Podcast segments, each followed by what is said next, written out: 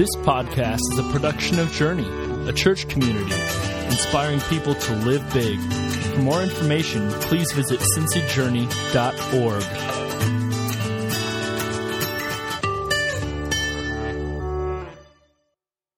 Good morning. My name is Joe Merrick. I'm the lead pastor here at Journey. And man, we are thrilled to see you here on this beautiful Easter Sunday morning. Thank you so much for being here.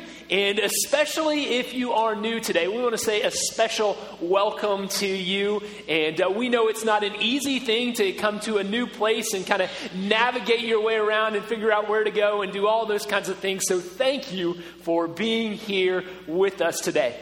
Uh, as you walked in and you sat down, you had to move one of these connect cards in your seat. And I just want to encourage you to get that out today, whether you are new or you've been around many times before. Uh, the Connect card is a very valuable tool we use here at Journey. Uh, on the back, there are all kinds of things you can uh, tell us about, uh, decisions that you've made, prayer requests, other pieces of information. Uh, so please take a moment and fill that out. If you're new, um, this is the best way for you to introduce yourself uh, to Journey Church. And so we want to encourage you to do that. And we'd like to send you a small gift in the mail, a thank you for being here uh, with us today. So if you would take a moment today and fill that out at the end of our um, time together, uh, some offering bags are going to go around, and you can take that card and just put it in the offering bag uh, as we dismiss later. With all that said, let me just pray for us and we'll get started. Lord God, we thank you for every person who is here. And God, we just ask that even now, as we begin to open up your word and to discover what this day is all about, God, I pray that your spirit that is already here begins to stir and move in us. In your name we pray. Amen. Well, it is Easter morning. Uh, the flowers are beginning to bloom. It's a day of celebration and joy. It's a day that we gather with smiles on our faces. And as we do all of those kinds of things, it's important to remember as we look at our gospel story, it's important to remember that we don't uh, jump too quickly to the end. Because you know, for the first disciples, uh, or for the disciples on that first Easter, Joy and smiles was not what this day started with. In fact, it was met with dread and despair. Jesus, the one whom they loved, the one they followed for the last three years, the one that they were all in invested with, the one whom they had pinned so many of their hopes was gone. He was dead. He was crucified. There's no question in their minds about that. I mention this because, as joyous as this day is for so many of us, for some others, we might find ourselves just like some of those first disciples. wondering what's next. Maybe you've had some hopes or some dreams that have been dashed. Maybe your heart is full not so much with joy, but with pain. Maybe your minds are full of doubts rather than faith. In fact, that first Easter, Every person that uh, our resurrection Lord Jesus encounters is experiencing exactly those feelings. And one of the things that surprises me each time that I read the encounters Jesus has after he has resurrected is that it is these brokenhearted, despair filled people with doubts and disappointments that Jesus runs to first. And so today, if you are here because someone brought you, if you're here with some questions in your mind, if you're here and your heart doesn't have hope but sadness, the first thing I want you to know is you're not alone. In fact, you could take the place of any one of these first disciples that Jesus meets this first Easter. Because that's precisely how they felt. Today, I want to read a, a, a, rather long section of Scripture. I want you just to try and take a moment and uh, just imagine the scene unfolding before you. I want to read from Luke chapter 24, where Jesus meets two uh, disciples on the road to Emmaus, the road out of town. I'm going to start, if you're going to follow along, like on a, a, Bible app or you brought a Bible with you this morning, I'm going to start in verse 1 and kind of read the first few verses to give us some context. And then I'm going to skip down to 13 and start where our story really starts. Luke chapter 4, I'm sorry, 24, verse 1. On the first day of the week, very early in the morning, the women took some spices that they had prepared and they went to the tomb. And when they got there, they found that the stone had been rolled away from the tomb. And when they entered, they did not find the body of the Lord Jesus. And while they were wondering about this, what had happened, suddenly two men in clothes that gleamed like lightning stood beside them. And in their fright, when they saw these men, the women, they bowed down with their faces to the ground. But the men said, Why do you look for the living among the dead? He said, He is not here, He is risen. Skipping now down to verse 13. That same day, Two of them, two of the disciples, were going to a village called Emmaus, about seven miles from Jerusalem. And they were talking with each other about everything that had happened. And as they talked and discussed these things with each other, Jesus came up and walked along with them. But they were kept from recognizing him. And he asked them, what are you talking about? What are you discussing as you walk together? One of them, named Cleopas, asked him, Are you only a visitor to Jerusalem and do you not know the things that have happened in these days? What things? He asked. About Jesus of Nazareth, Nazareth they replied. He was a prophet, powerful in word and deed before God and before all the people. The chief priests and our rulers, though, they handed him over to be sentenced to death. They crucified him. But we had hoped that he was the one, the one who was going to redeem Israel What is more, it's the third day since all this took place. In addition, some of our women, they amazed us. They went to the tomb early this morning, but they didn't find his body. They came and they told us that they had seen a vision of angels who said he was alive. Then some of our companions, some of our friends, they went to the tomb and they found it just as the women had said, but they didn't see him.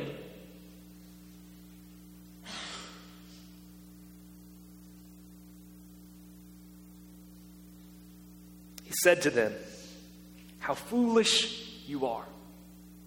You're slow of heart to believe all that the prophets have spoken. Did not the Christ have to suffer these things and then enter his glory? In beginning with Moses and all the prophets, he explained to them what was said in all the scriptures concerning himself. And they approached the village to which they were going, and Jesus asked, or I'm sorry, Jesus acted as if he were going further. But they urged him strongly. They said, Stay with us, for it is nearly evening. The day is almost over. And so he went to stay with them.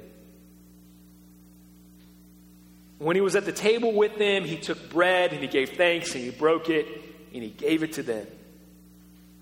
Then their eyes were opened. They recognized who he was. And just like that, he was gone. And they asked each other, were not our hearts burning with desire when he talked to us about the scriptures? And immediately they got up and they returned at once to Jerusalem, running back, remember, in the dark.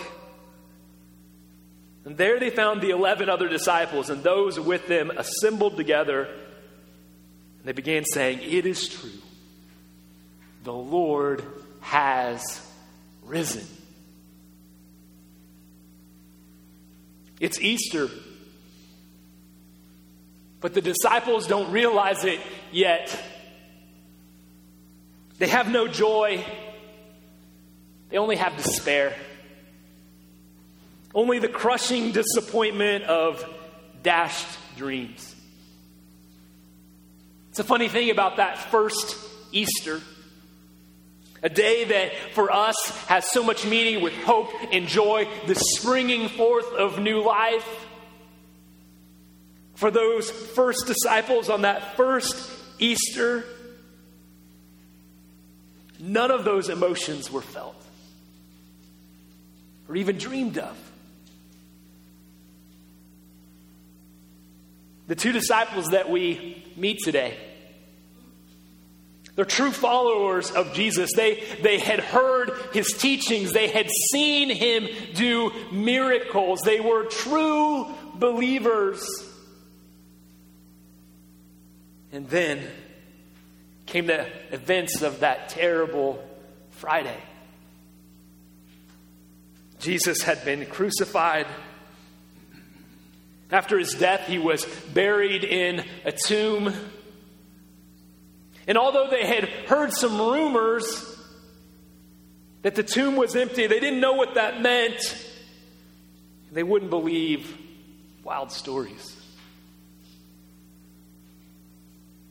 Because if there was one thing that the Romans, those who were in charge at the time, knew how to do, it was to kill someone. They could do it in any number of ways, but the worst way, the most painful, the most public, was to be crucified. They'd seen it. They'd seen the whips tear the flesh off of Jesus' back. They witnessed the exhausting and humiliating walk out of the city to the jeers and the taunts of the crowd.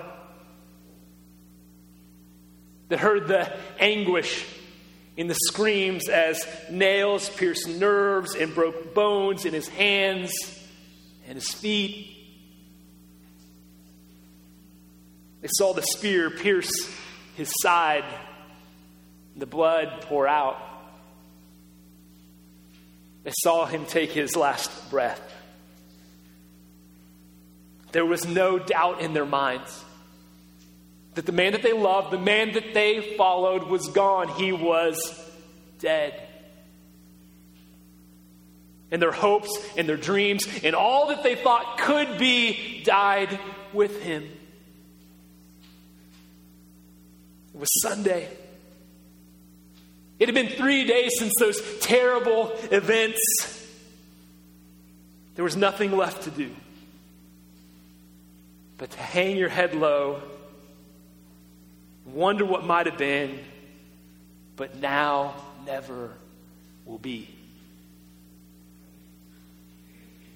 And as they walked and they talked that day, they must have begun to reminisce of some of the things that Jesus did, like we would do after someone passes that we love. I wonder what stories they started to tell. Did they talk about the time where they were crowded in the house and there was the uh, friends who had a crippled friend and they couldn't get in to see Jesus and so they climbed up on top of the house and they cut a hole in the roof and they lowered him right before Jesus and Jesus healed him right there on the spot? Or did they talk about the time where they were out uh, uh, past the city and there was crowds of people all around, and Jesus was teaching them, and they were amazed at all the things that he was saying. But then it started getting late, and people started getting hungry, and they, they didn't know what to do. They didn't know how to get them food, and they found just like one man's lunch, just a couple of pieces of bread and some fish. And he prayed.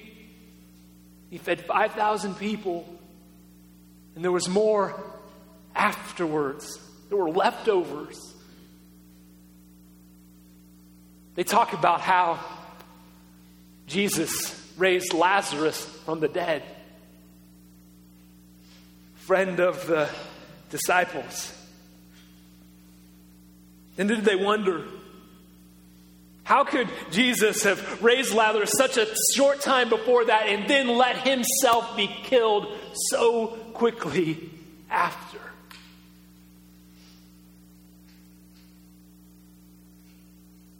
As they went along, the stranger, Jesus, as we know him, came in, was beside them. But verse 16 says, Their eyes were kept from recognizing him.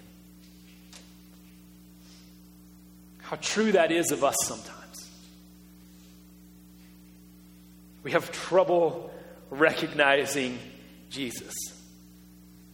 Are there not times when we look so much like these disciples, struggling in pain, wandering, looking through life with doubts,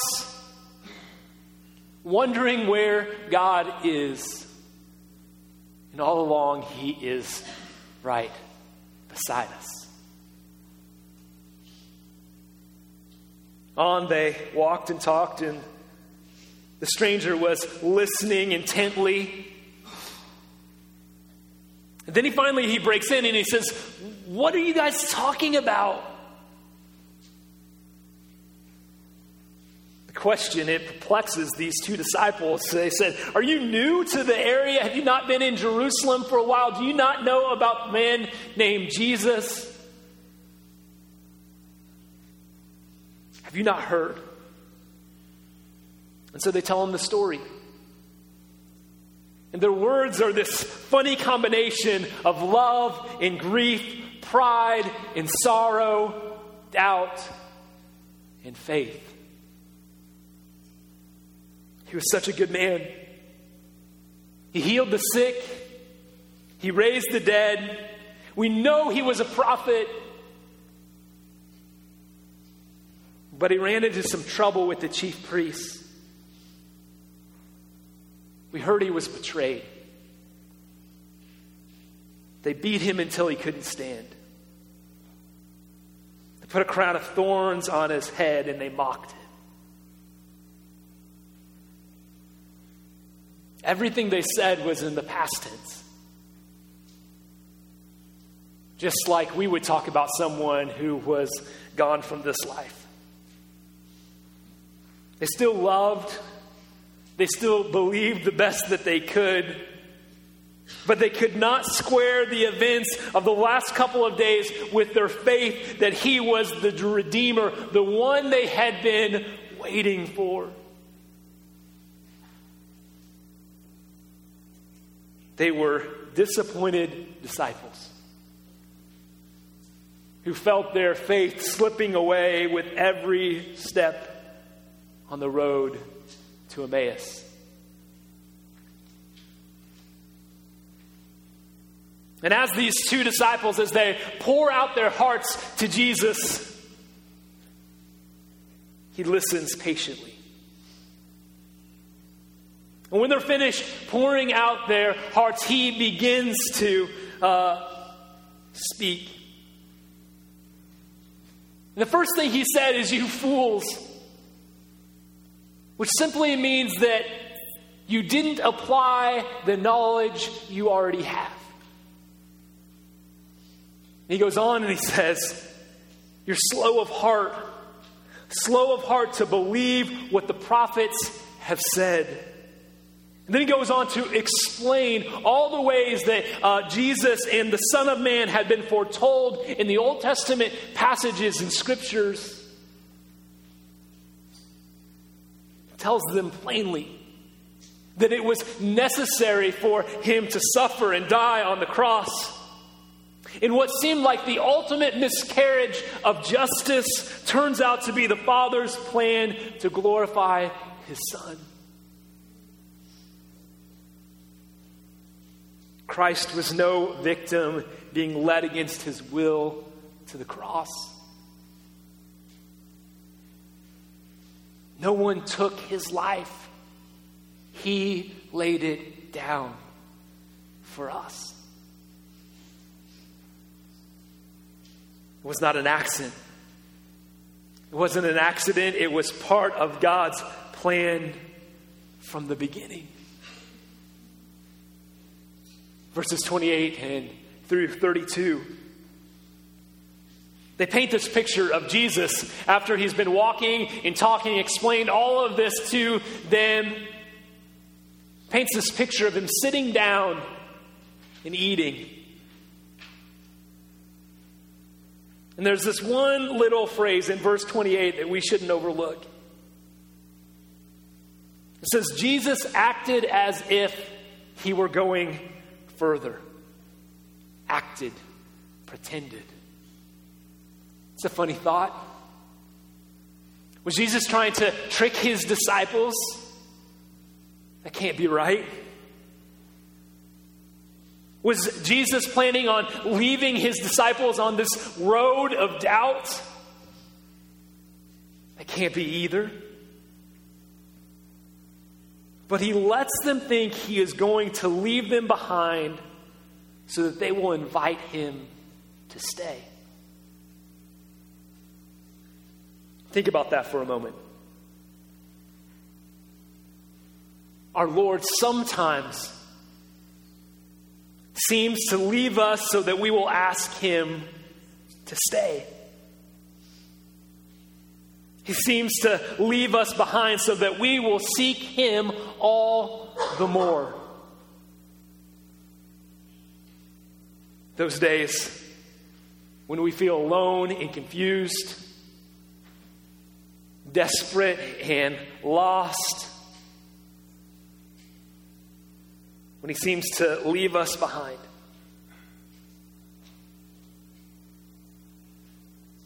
It's God's plan to wean us away from the things of the world and bring us to the place where we say again, Oh Lord, it is you and only you that I seek.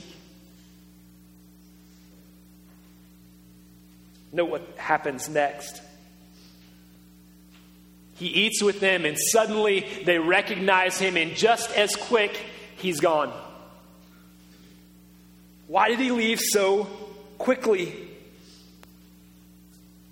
The answer is he didn't leave at all.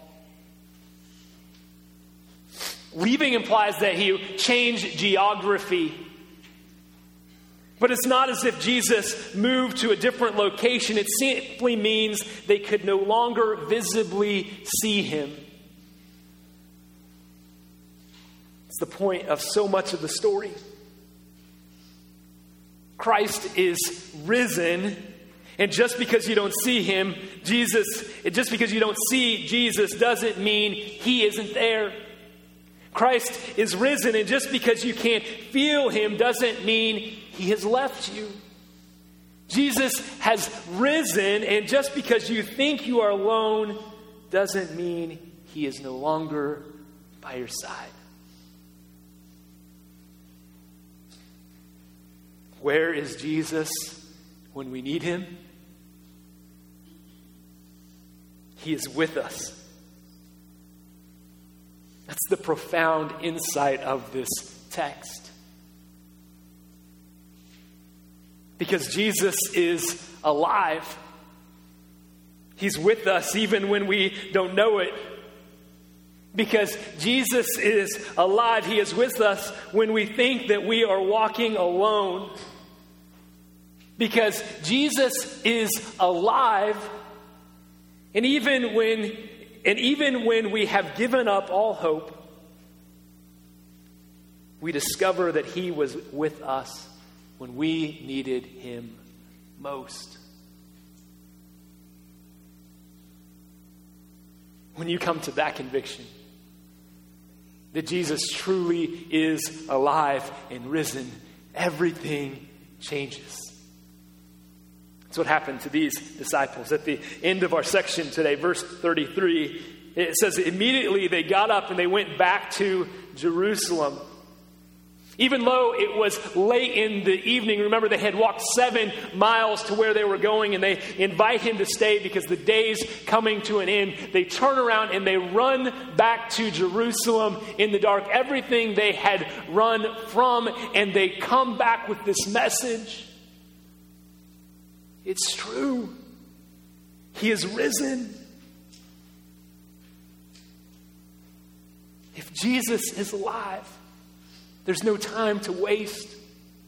If Jesus is alive, everything we believe is true. If Jesus is alive, then death has been defeated. If Jesus is alive, then heaven is more than a dream. If Jesus is alive, then our sins are forgiven. If Jesus is alive, then all his promises are true. If Jesus is alive, then we can never truly be alone again.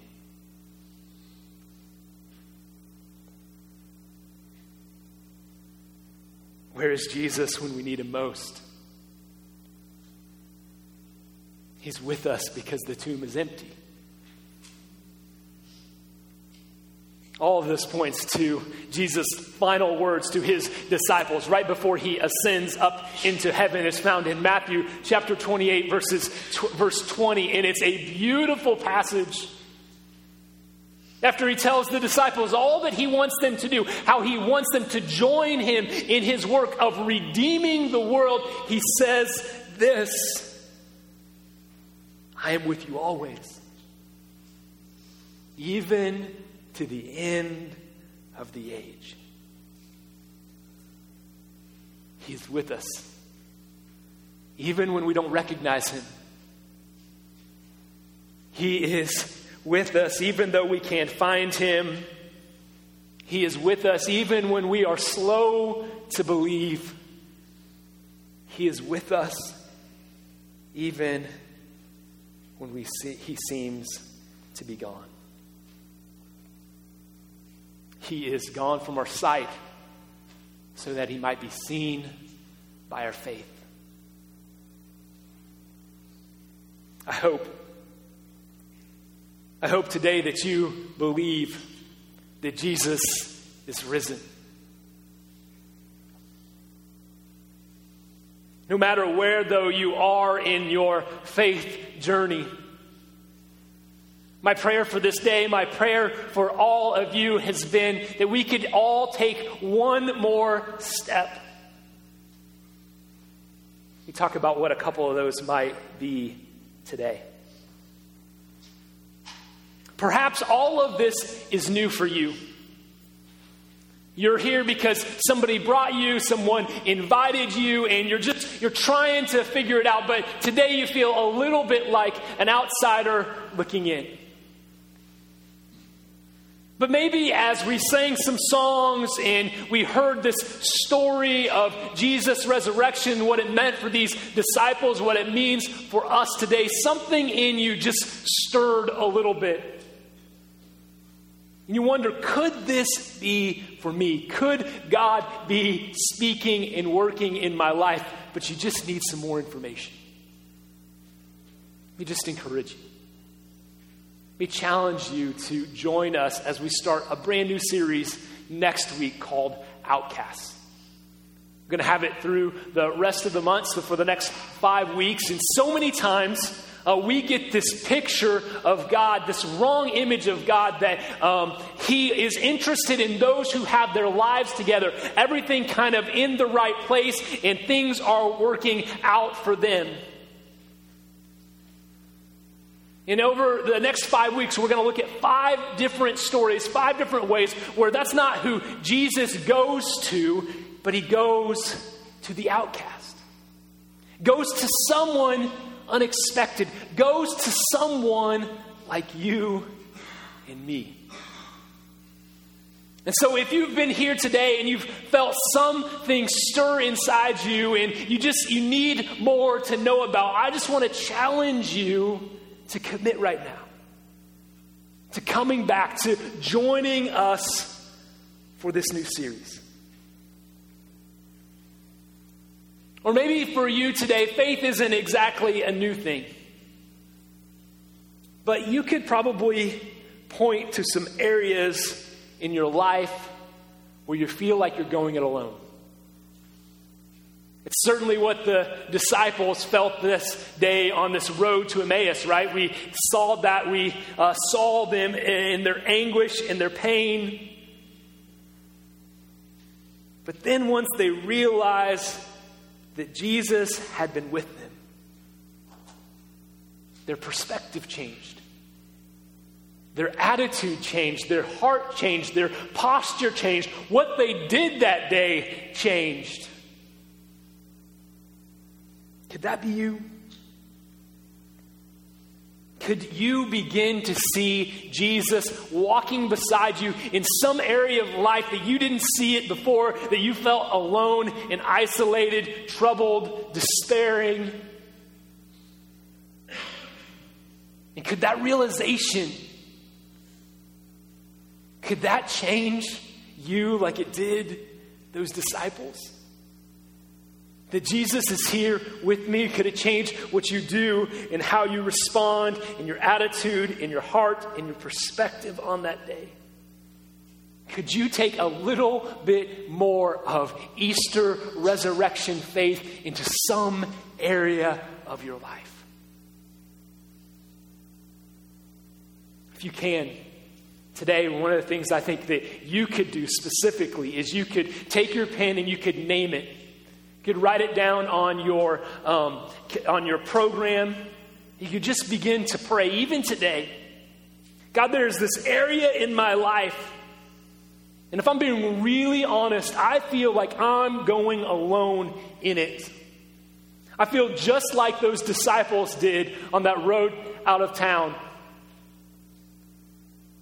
I want to pray that, God, I have the eyes to see that you are beside me with me. Because that's a promise you give us in Matthew 28. You'll be with us to the end of the age. Finally, maybe some of you are here today and you, like the disciples in our story, your heart has been warmed feel God moving and stirring, and you say, This is enough for me. I'm ready. I'm ready to cross that line of faith. I'm ready to jump all in with Jesus. If that's you, I want you to take a moment and uh, mark that, that you've made a decision to follow Jesus with your life on your Connect card. I want you to join me in a prayer today. Will you pray with me? Dear God, it is Easter Sunday. And with the disciples, we celebrate that death could not hold you back. We celebrate that the tomb is empty. We celebrate, God, that you are with us. And God, we know, we know that that means that we get to join you in what you do. In your scriptures, you tell us that to join in the faith, to cross the line of faith, that we have to confess. We have to confess that we have sin, that we have these parts of our life that is broken and ugly and it's messing things up. And honestly, we can't fix it by ourselves. There's nothing we can do to make up for it. There's nothing we can do to make it better. We believe that just like it says in your scriptures that that's the stuff that you took to the cross for us. And you became the sacrifice, the way that we can be connected to a perfect and loving God. And so, God, we confess that and we believe that just like it says in Scripture, that when we confess it, you are faithful to forgive. And God, we invite you into our heart, to our life, to guide and direct us, to be with us from here on out. Thank you, God, for not staying in a tomb. Thank you for coming, living in me and in us.